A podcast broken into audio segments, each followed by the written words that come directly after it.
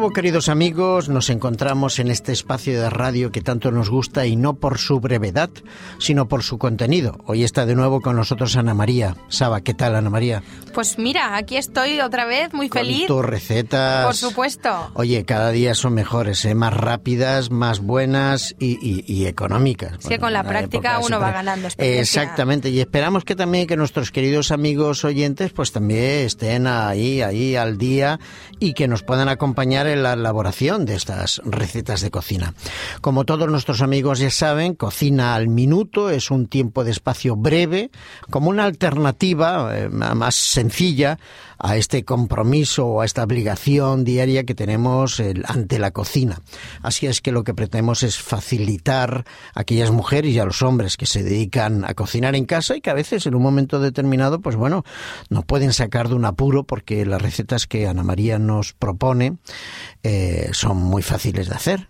Exacto, facilísimas. Y como yo todavía no sé de qué se trata en el día de hoy, le vamos a preguntar qué receta vamos a hacer. Hoy os traigo un postre. Ah, un postre, mira tú qué bien. Un postre, qué rico, rico. Bueno. Y voy con rosquillas fritas caseras. Rosquillas fritas caseras. Exacto. Muy bien.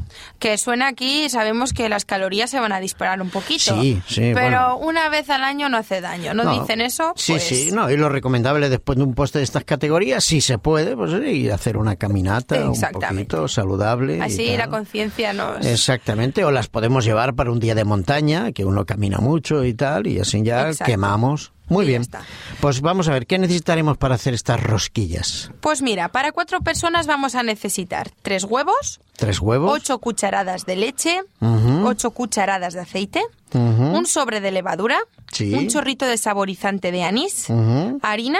Hay que decir que la cantidad de la harina no la puedo dar, ya que hay que echarle a ojo y la que admita la mezcla. Cuando estemos removiendo veremos las... Tenga la textura adecuada. Muy bien. Exacto. Y por último, azúcar al gusto. Muy bien. Perfecto. ¿Vale? Pues voy allá. A ver cómo se prepara esto. A ver cómo preparamos. Venga. Ponemos en un bol los huevos, la leche, el aceite, la levadura y el saborizante de anís. Y lo batimos todo con un tenedor. A continuación vamos añadiendo poco a poco la harina. Mejor tamizada con un colador para que se integre antes y no haga grumos.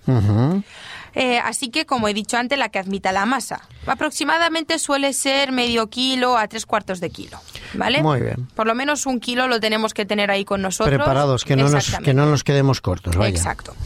O como se suele decir, hasta que se despegue la masa del recipiente. Muy bien. ¿Vale? Que eso también es un indicador. Ese sería el punto. Exacto. Exactamente. Una vez que la mezcla tenga una consistencia que se haga dificultoso mezclarla con el tenedor, la pasamos a la meseta en la que previamente habremos echado un poco de harina para que no se pegue. Muy bien. Seguimos añadiendo harina y amasando con las manos hasta que no se pegue.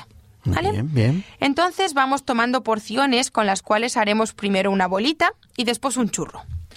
¿Vale? Después del churro unimos los bordes. Una rosquilla. La rosquilla. Hasta que tengamos el circulito. Bueno, yo he visto gente que después de un circulito, de una bolita, son capaces de hincar los 2 deditos y ya sacar directamente la rosquilla, ¿eh? Eso ya es la perfección, ya, Antonio. Sí, esto ya es perfección, esto ya es perfección. Nosotros... Pero bueno.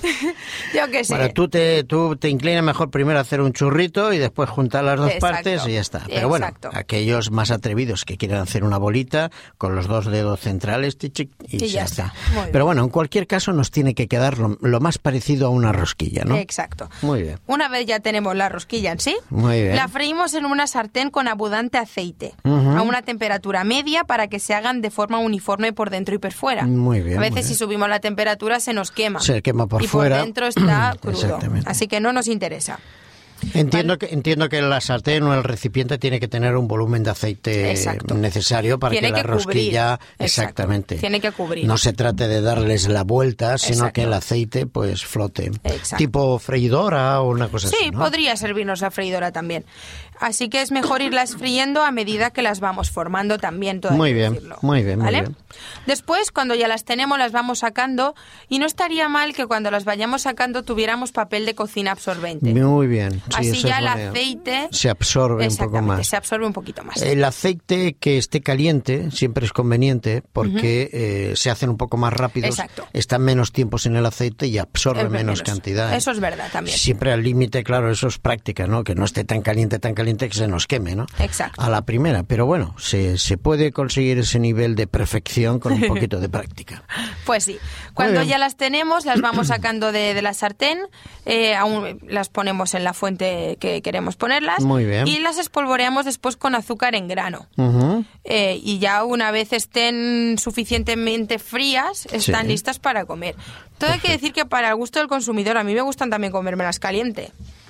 Sí, no mucho, porque ya sabes, porque las masas muy calientes cuando llegan al estómago pueden hacer daño. Eso sí que es verdad también. Pero sí, recién hechas hay que esperar un tiempo prudencial y todavía templaditas y tal se pueden comer perfectamente. Pues un chorreón de miel siempre va muy bien. Exacto. Muy bien, bueno, esto ya a partir de aquí ya cada uno ya que se arregle como pueda y según el paladar lo que le dé.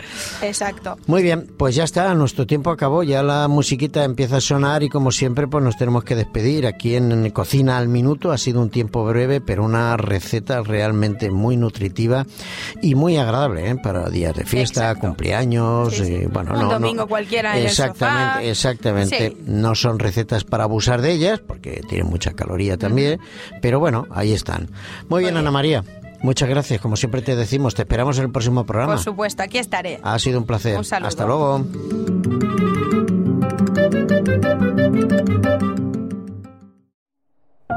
Producido por hopmedia.es.